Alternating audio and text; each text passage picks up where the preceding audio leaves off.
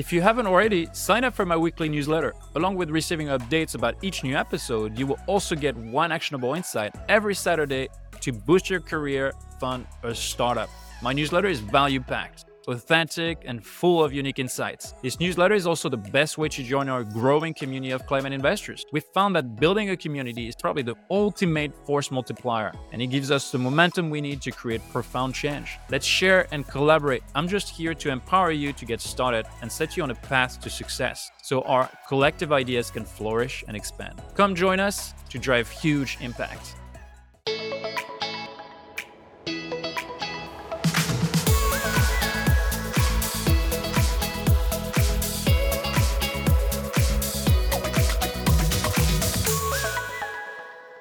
Welcome to Climate Insiders, the podcast that takes you behind the scenes of Europe's climate tech revolution, brought to you by Climentum Capital. I'm Yoann Berno, a general partner at Climentum, and I'll be your host. In each episode, I'll have one of Europe's top founders and investors, and we will try to understand how they think about climate, what has led to their success, and what are the best insights they can share with you to accelerate your climate journey. There will be a lot of terrific guests on this show, and we won't shy away from spikes, secrets, and contrarian views. To make sure you don't miss out on any episode and access all the insights, you can subscribe at climateinsiders.co. Hey guys, on today's show, we have Benjamin Kayser, a former French rugby international with a 16 year long career.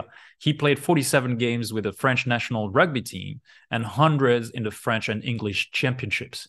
Today, Benjamin is a renowned commentator of international rugby games on TV, both in France and the UK. His voice is easily recognizable by all rugby fans.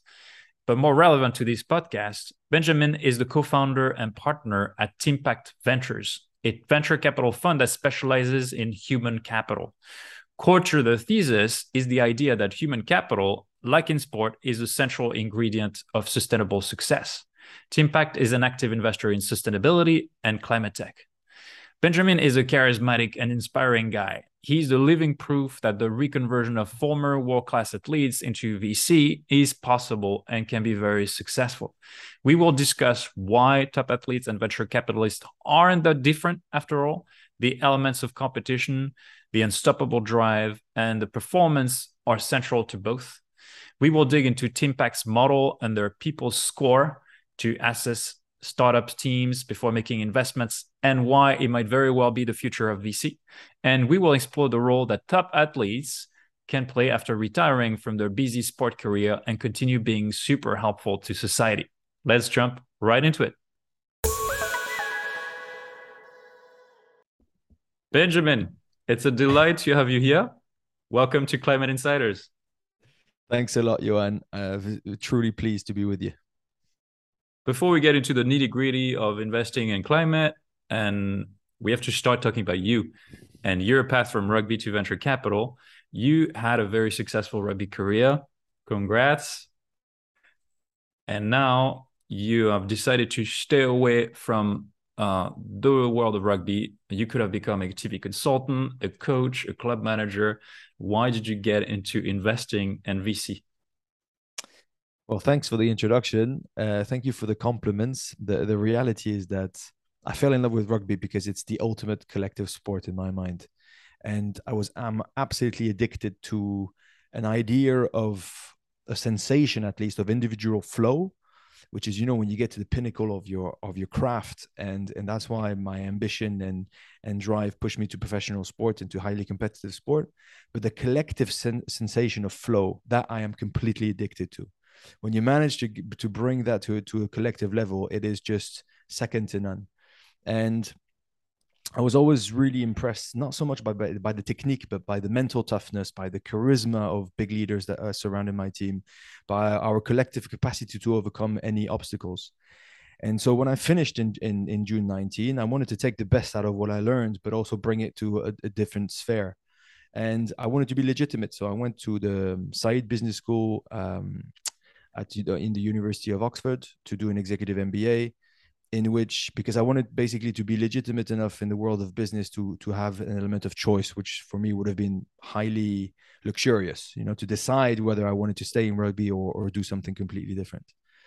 and in it i was exposed to private equity and and one of its arm which is venture in, in in one single sentence you know was really sold to me which was bet on the always bet on the jockey don't bet on the horse and that really truly appealed to me because i was once again in an element where people matter where leaders matter where founders matter and where their mental capacities and their capacity to bring a collective together will be a absolutely key element of success or failure. And that really appealed to me.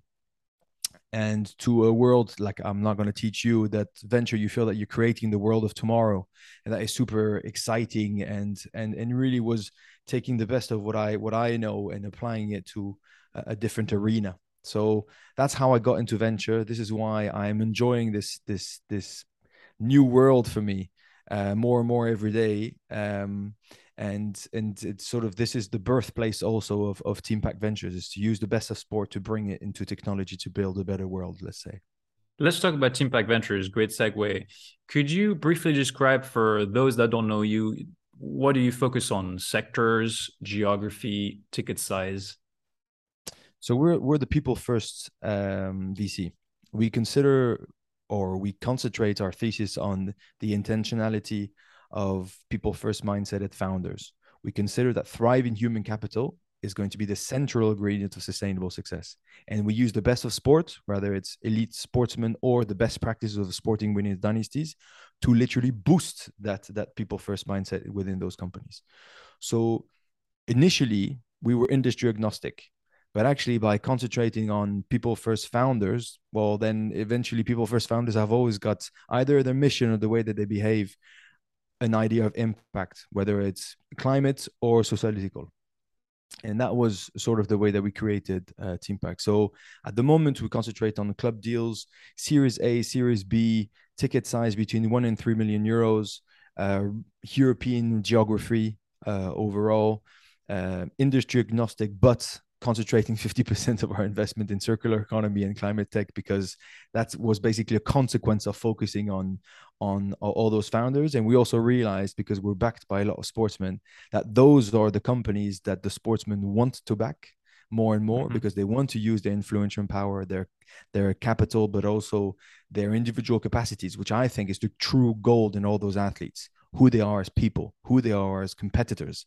This is where they can truly, truly help uh, the tech founders. Um, and they also want to have a, an impact. So we then shifted and we're go- raising a more traditional fund, which is going to be completely 100% impact.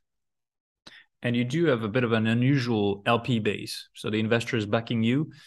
Let's let's speak about the role of, of athletes. Uh, you come from that world, but you also have surrounded yourself with by athletes that invest through you into startups.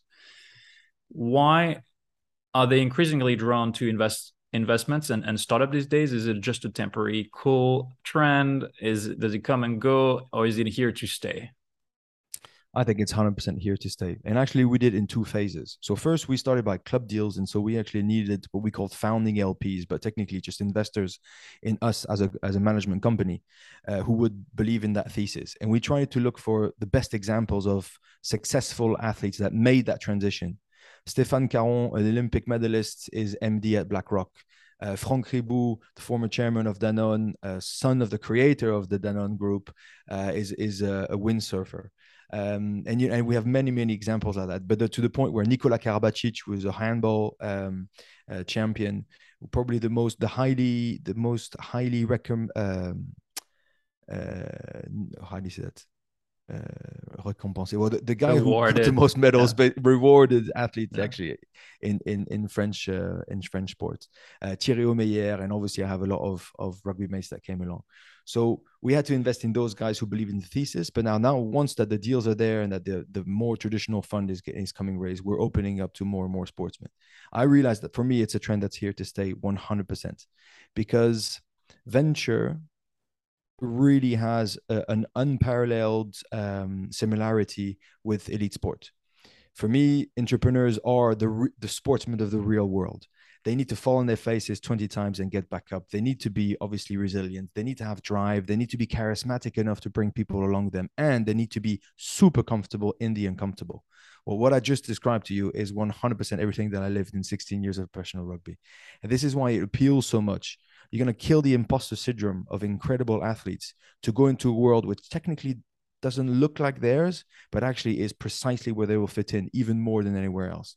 It's fast paced, super competitive, obviously, um, and with an element of modernity because you're creating the world tomorrow. So I've seen the trends come from the US. Obviously, it's usually as they are. Mm-hmm. Uh, Ten years ago, you know, athletes started investing heavily in tech, mainly because it was exciting it was buzzing it was uh, it was sexy let's just say but also with you know huge risk but incredible rewards uh, for some of them which is very attractive and i get that but now i'm seeing more and more athletes not only using their capital but using who they are as people influencer marketing power obviously uh, and and combining both but there's a good example of a french startup that we're quite friendly with uh, Sorare who not only mm-hmm. in, uh, accepted investment of Serena Williams through uh, Serena Williams Ventures, but on top of that, gave her a board seat. I mean, look, you can count on on your hands the number of so impactful athletes like her in the last hundred years. She's just an incredible beast of of of resilience and drive and ambition and charisma. Yes, get her in a boardroom so that she can influence positively uh, a startup from within, not just using her capital, not just using her influence for power, which is the icing on the cake. But the true gold about her, for me, is her sitting around the table and helping founders build an incredible company. And I think that that trend would literally just trying to make it more uh, to to democratize it. That it really is the, sort of the mindset that we've got. And it is. It sounds very much like a win-win. It's a win for the founders because they surround themselves with the people that have this mindset and that can really enable growth but it is also a win for the athletes. And speak 100%. a little bit about the the post retirement future where most athletes retire at 37, 40 for the best. And they really have no other option than to stay in their little niche uh, in, in their sport, or now they do have an opportunity to do to provide much more to society. I couldn't agree more. There's also a reality that you know most or 70% if you want to put a percentage roughly of series a series b startups that that crash are due to people issues co-founders that can't stand each other managers that don't grow enough lack of belonging uh, uh, um, an impossibility to retain talent a complexity to recruit the right talent to. I mean look you, you guys all know all know those issues where who better than sporting winning dynasties to influence exactly precisely those problems so we're trying to solve that by in two folds using elite athletes to break the imposter syndrome of Nikola Karabatic, for instance, who told me, no, but look, tech might not be for me because I'm not really good with a computer. Well, trust me, there's not only coders and developers in the tech company, there's also managers and people, and you need to create a, a sense of, of, of belonging, collective success mindset, because those are the companies that are going to thrive. Um, and but also athletes that are, could have access you know i'm more talking about sports that were less exposed to uh, economical benefits or olympic sports mainly. I mean i think it's 70% of of the the olympic um, sporting group a year post olympics who uh, live under minimum wage. It's it's, it's just insane. lack, it, which is insane. It is hard to believe but look a, a wrestler who will give up his entire livelihood for four years to potentially go and gain and represent proudly France in the future Olympics. Is that not exactly what a founder's role is? You need to see the long term reward, you need to graft and go over and beyond what is almost humanly uh, capable just for the, the idea of potentially in a few years' time, I will have my reward and I will have my thing. So all those parallels are there to be to be to be created, but we're trying to be that bridge we're trying to bridge elite sports with elite tech to impact positively the people within the, the, the companies, but also people in general by investing only in, in impact um, uh, targeted missions. So I'm going to play devil's advocate a little bit, just poke on the idea. I, I understand that there's a brand power to have Serena Williams, Novak Djokovic, and Nadal investing in your startup. And I would argue that if they continue doing a volume investment, it won't be as sexy and cool anymore, right? So it could be just a temporary trend. but what you're speaking about is really uh, leveraging their skill set to really build the building blocks the foundational structure so that the company can really scale uh, my concern or my my questioning is how can they truly understand that DNA of startups when they come from such a different world, right? From the outside, it seems uh, so far from the day-to-day life. You know, tell us a story of how, uh, when you share uh, your interactions with top athletes, do, do they get it? Do they understand the business side? Do they understand what's what's expected of them? You know, just give us a, a bit insights uh, on behind the scenes. So I, I think you you've you've got it spot on in the sense that it doesn't apply to all moments of the startup at all sectors at all geographies at all products. Of course there will be some some some details that will have to be uh, defined. That's why we started to focus mainly on series a series b with the moment where the people problems happen basically when they come. It's incredibly hard to apply to pre-seed moments where you've got a pdf a founding team is still working on something else at the same time. And you know you can't talk about employee well-being when there's no employees right? It's a, it's a bit complicated. Um, to boost the team without the team is is is is, is mission impossible the reality is that there's an imposter syndrome that's almost bilateral. So it's founders too who tell me no but sportsmen are not interested in, in what i'm doing because it's it's i'm i'm, I'm nobody to them. Well when you're a, a, french unicorn founder and you employ a thousand people and you created you know a multi-billion valuation uh, company that's impacting positively the planet yes sportsmen will be delighted to speak to you because they think it's an incredible achievement. But also like i said to you sportsmen who said i'm not really good at it i can't really go into the tech world. Well there's a lot more to it. Now th- there is an element of of of questioning which is quite healthy i think um, because that's down to humility to say where will I be the most relevant? Where can i help the most? But the, the complexity of recruitment of retaining talent of um, employee well-being of creating a sense of belonging um, has just for me been a revelation.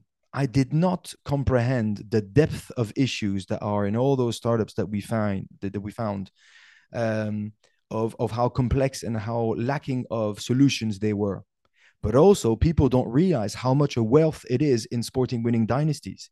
They think that we rely too much on talent on technique on strategy. You look at sporting winning dynasties they absolutely were built and were uh, relying extremely heavily on team culture team belonging team resilience uh, team uh, chem- chemistry.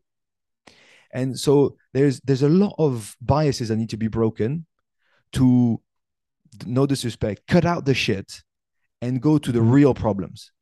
And once you get all the the the sparkly things out of sport and you realize what it is what is the gold out of sports, you start to understand.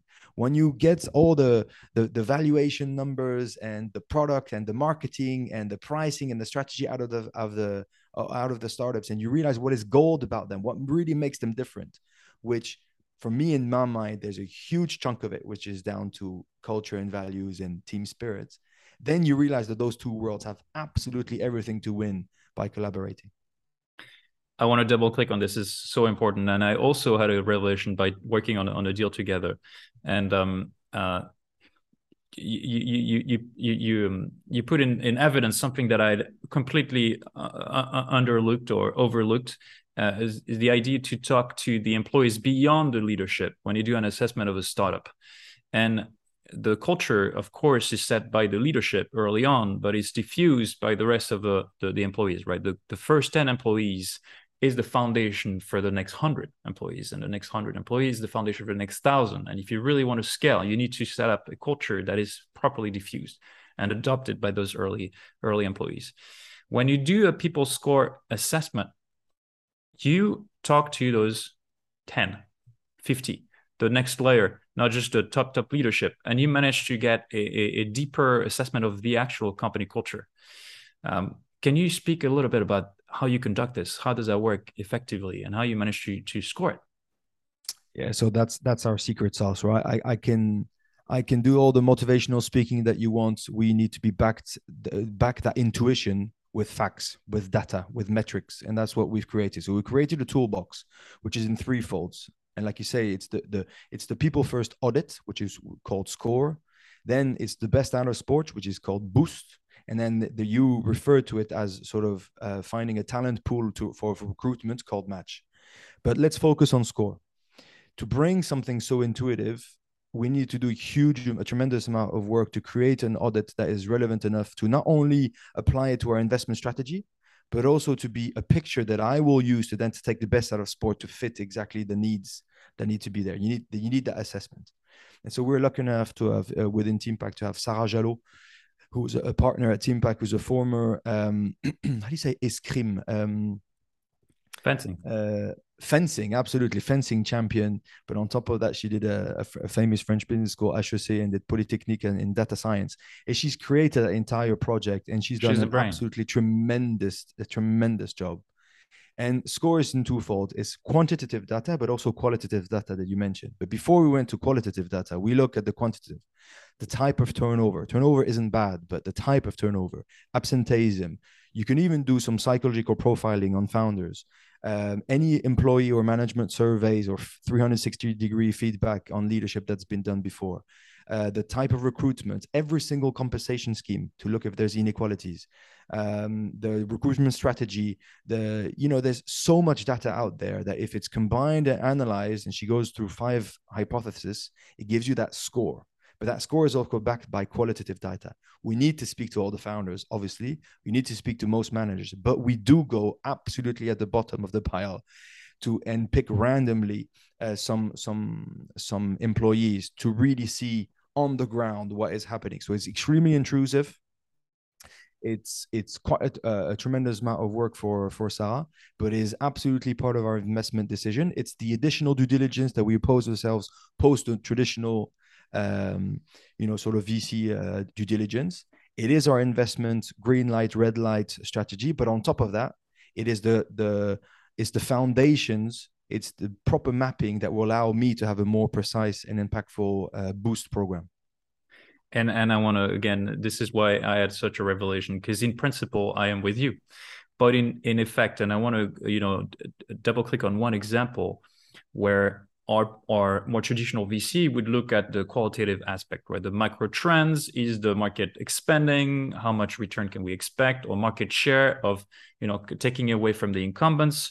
Uh, do we we do assess the leadership in depth? We spend time with them. We're almost psychologists, you know, trying to understand why they're in it. Are they going to stick to this mission for at least five to ten years? You know, do they have what it takes? Do they have this this level of crisp vision as those outlier founders have? But we don't have the capacity to go beyond. And this is where it creates you know those uh, dead angles you know the things that we cannot see as a traditional vc and this is where Teampact really really impressed me because you managed to to to by talking to the second third layer identify things that we completely uh, overlooked. And i also want to emphasize the fact that uh, all companies want to establish the best company culture but must struggle with it it's a very tough thing to do.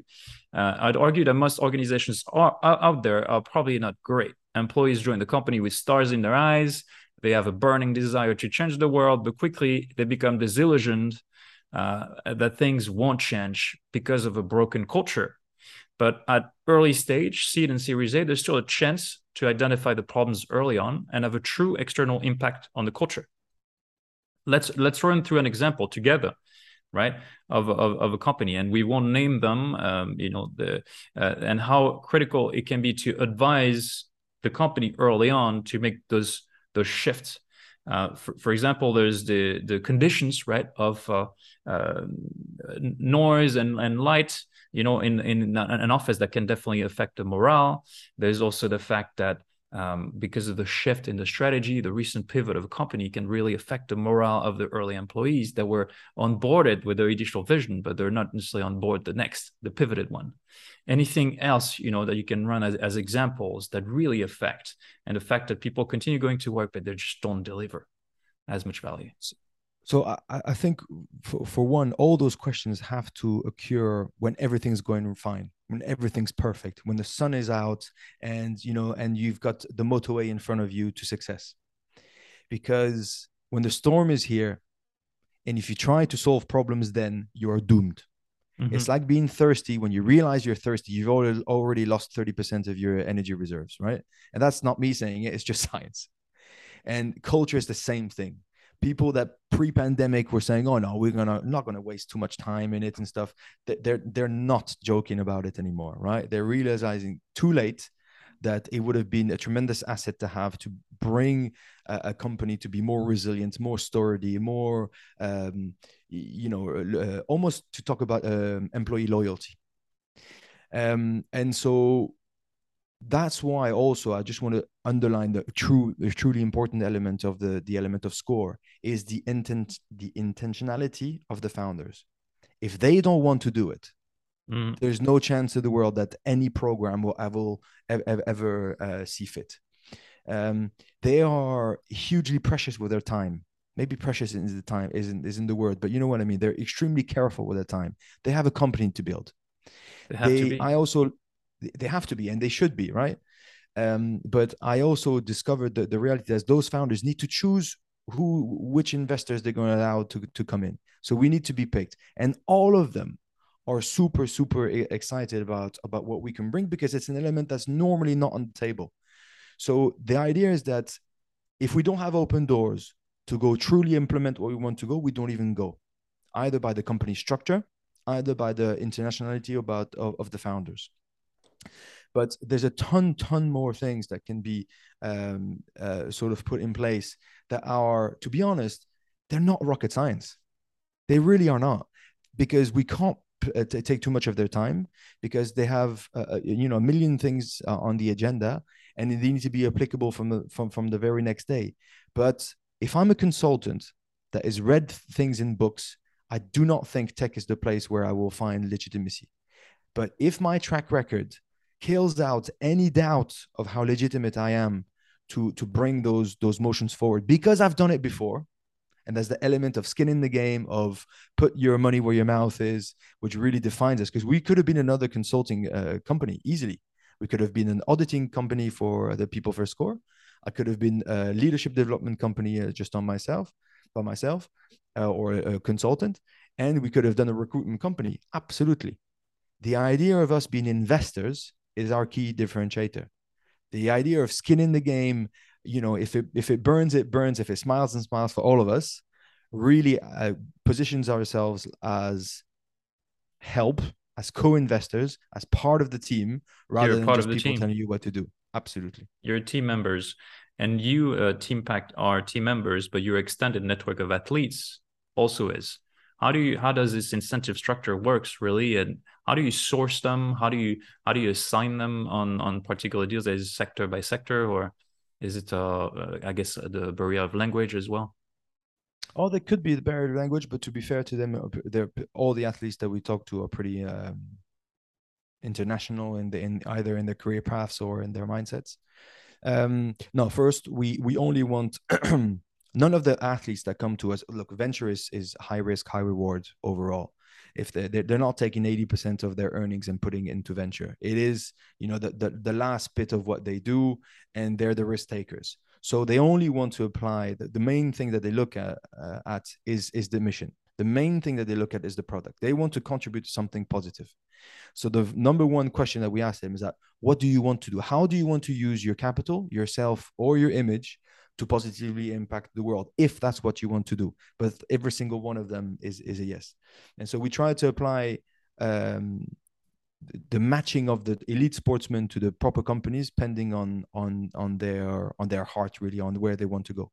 But we do it in two folds. We use smaller t- uh, minimum ticket size uh, opportunities for athletes but even smaller ones if they actually create what i call a board of champions which is the, the how they're going to support the founders and the mindset that it is it doesn't need to be lonely at the top. The isolation of the star athlete and the isolation of the founder for me is absolutely equal. Once a company thrives once a company gets big enough you cannot have your founder to be you know um, admitting exactly where where he is. And that's why i've got a big element of my boost program which is the power of vulnerability. You need those those um, uh, overachievers to be able to share and to you know un, un, unburden themselves from time to time and there's nothing better than athletes who who've been there who've done it in a different um, in a different track yes but they have excelled, and the, their legitimacy will never be touched. So there's the, the board of board of champions for the for the the elite athletes, and there's also boost for the managers, and there's recruitment side with match. Let's um let's take that opportunity to zoom out from Teampact and and this particular project, but I, I want to talk about the, the critical role that athletes have to play in the fight against climate change. They do have the celebrity effect the fact that their brand carries weight, probably even more than political leaders these days. People associate to to athlete brands more than they associate to corporate brands or even political brands. Um, let's touch on two timely topics, for example, that keep coming back, where athletes are increasingly associated with the problem of climate change and need to face their responsibilities. I wanted to to get your opinion. For example, flying private jets. Are you in favor or or not? Some say that it increases performance and it reduces time, but do, do you think more more athletes should just stand up and say we don't want that crap anymore? Let's just cut them I, off. Well, look, th- this was a couple of weeks ago, uh, with unfortunately the example of what happened with PSG uh, and Kylian Mbappe just bluntly, uh, you know, laughing at at the idea of the potential them taking the train to go to take an hour and forty five train to get to Nantes. Did you, I don't know if you you heard that. That's right. For me, that was that was a missed opportunity. The reality is that in my mind, PSG can't take the train because otherwise you will have 750 tanks following them for security anyway that the, the carbon footprint is not going to be uh, any better but it was a moment to put, address the problem and they even mm-hmm. if Kylian says i wish i could take the train I wish there was a solution for us to do it. That brings an entire population or French population to say, right, let's find solutions to, to sort it, not bluntly laugh about it and say, oh, you guys are dreamers, it's never going to happen. I think sport is there to push the movement, to get some some velocity about it.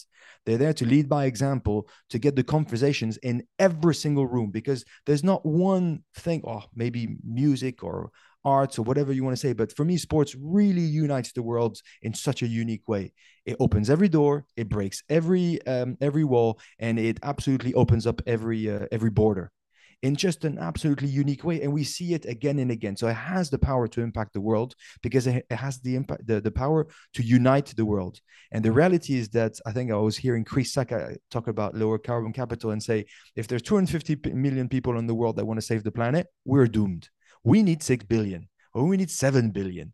This is the, the, what we need to do. And uh, for me I don't see much more mm, mm, another way than sport to unite those people, to to to to you know to switch a light into everybody's to everybody's head. So it's a huge drive. Sports has got a moral responsibility to do to do it.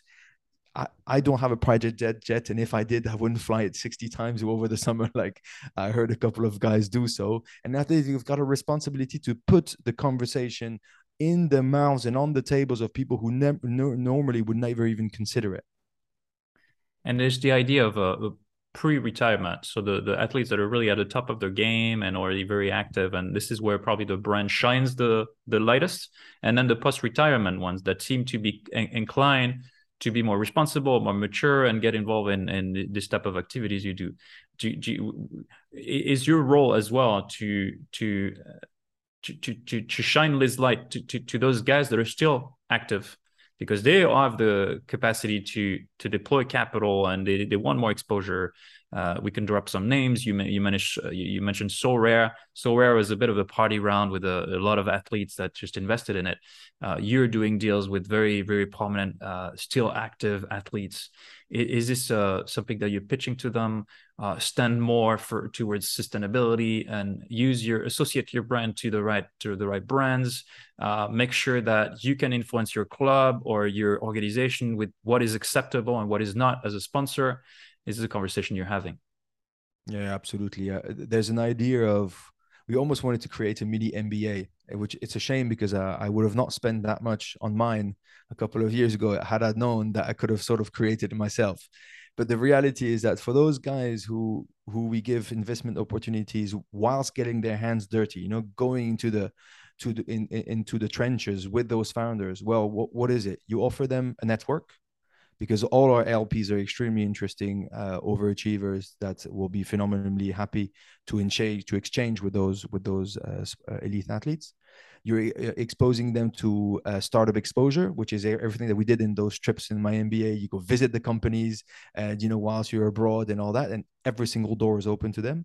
And we also have a little element of content. There has to be a little bit of, of teaching, a little bit of uh, um, uh, you know so, so yeah a little bit of content that needs to be fed to them for them to feel legitimate and and and to put their money to work not in a blind way. So we are mm-hmm. creating almost a, a, track to a mini sporting mba through Teampact by exposure to companies exposure to fantastic network investment opportunities and uh, etc so i we just want to make it again to, to democratize it we want to make it more accessible uh, to do so because if there's only 10 elite sportsmen who you know had also the financial capacity to take those risks who want to lead by example it's never going to be enough. So it's just an idea of numbers and we want to get every to rally all everybody around our common uh, common goal.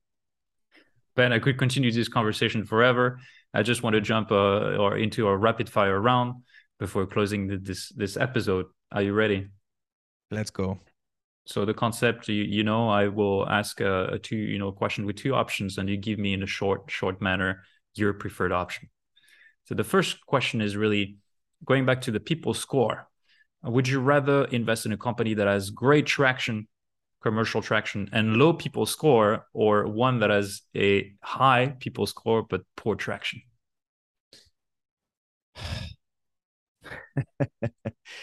um, if we find through score that there's a real capacity for us to bring our best practices and our good people to boost that uh, that that that score, then we will go for the higher traction. Fair enough. When it comes to leadership versus employees quality, what is the best predictor of a company's success?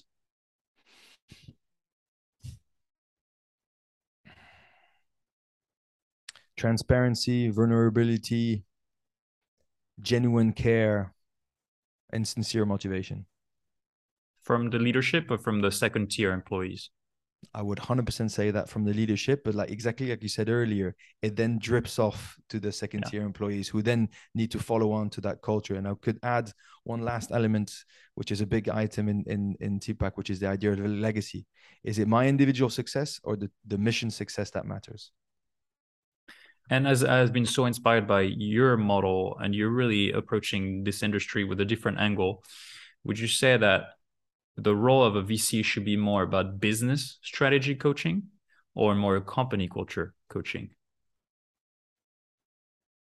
Well to be fair um, i think a bit of both. I just i wish there was more players that would then uh, go to us uh, or to sort of copy our model, which is obviously a company culture, more operational uh, support. But we co-invest with a top of tier one funds that we consider do outstanding jobs and outstanding due diligence in our extraordinary operators. So we want to feed off them. It's all about the team spirit, even down to the the co-investment strategy with other funds. And last question at which stage do you think you can have the most impact on a company? Is it at the, the growth stage where there's already been years of knowledge and, and, and, and, and traction, or is it super, super early when the founders are still bendable? Yes, so I, I didn't I sort of already answered that question, but it's more in the middle. It's more Series A, Series B, even though the Series B of 10 years ago are probably the seed of now, but it's it's the moment where the strategy is is fixed and and the idea is is ready to scale. Um, and for us that's that's that's going to be our, our mindset. But i am definitely trying to go as early as possible within our capacity. But our, our our phase one will be series a series b but the earlier the better. We just need to adapt our methodology.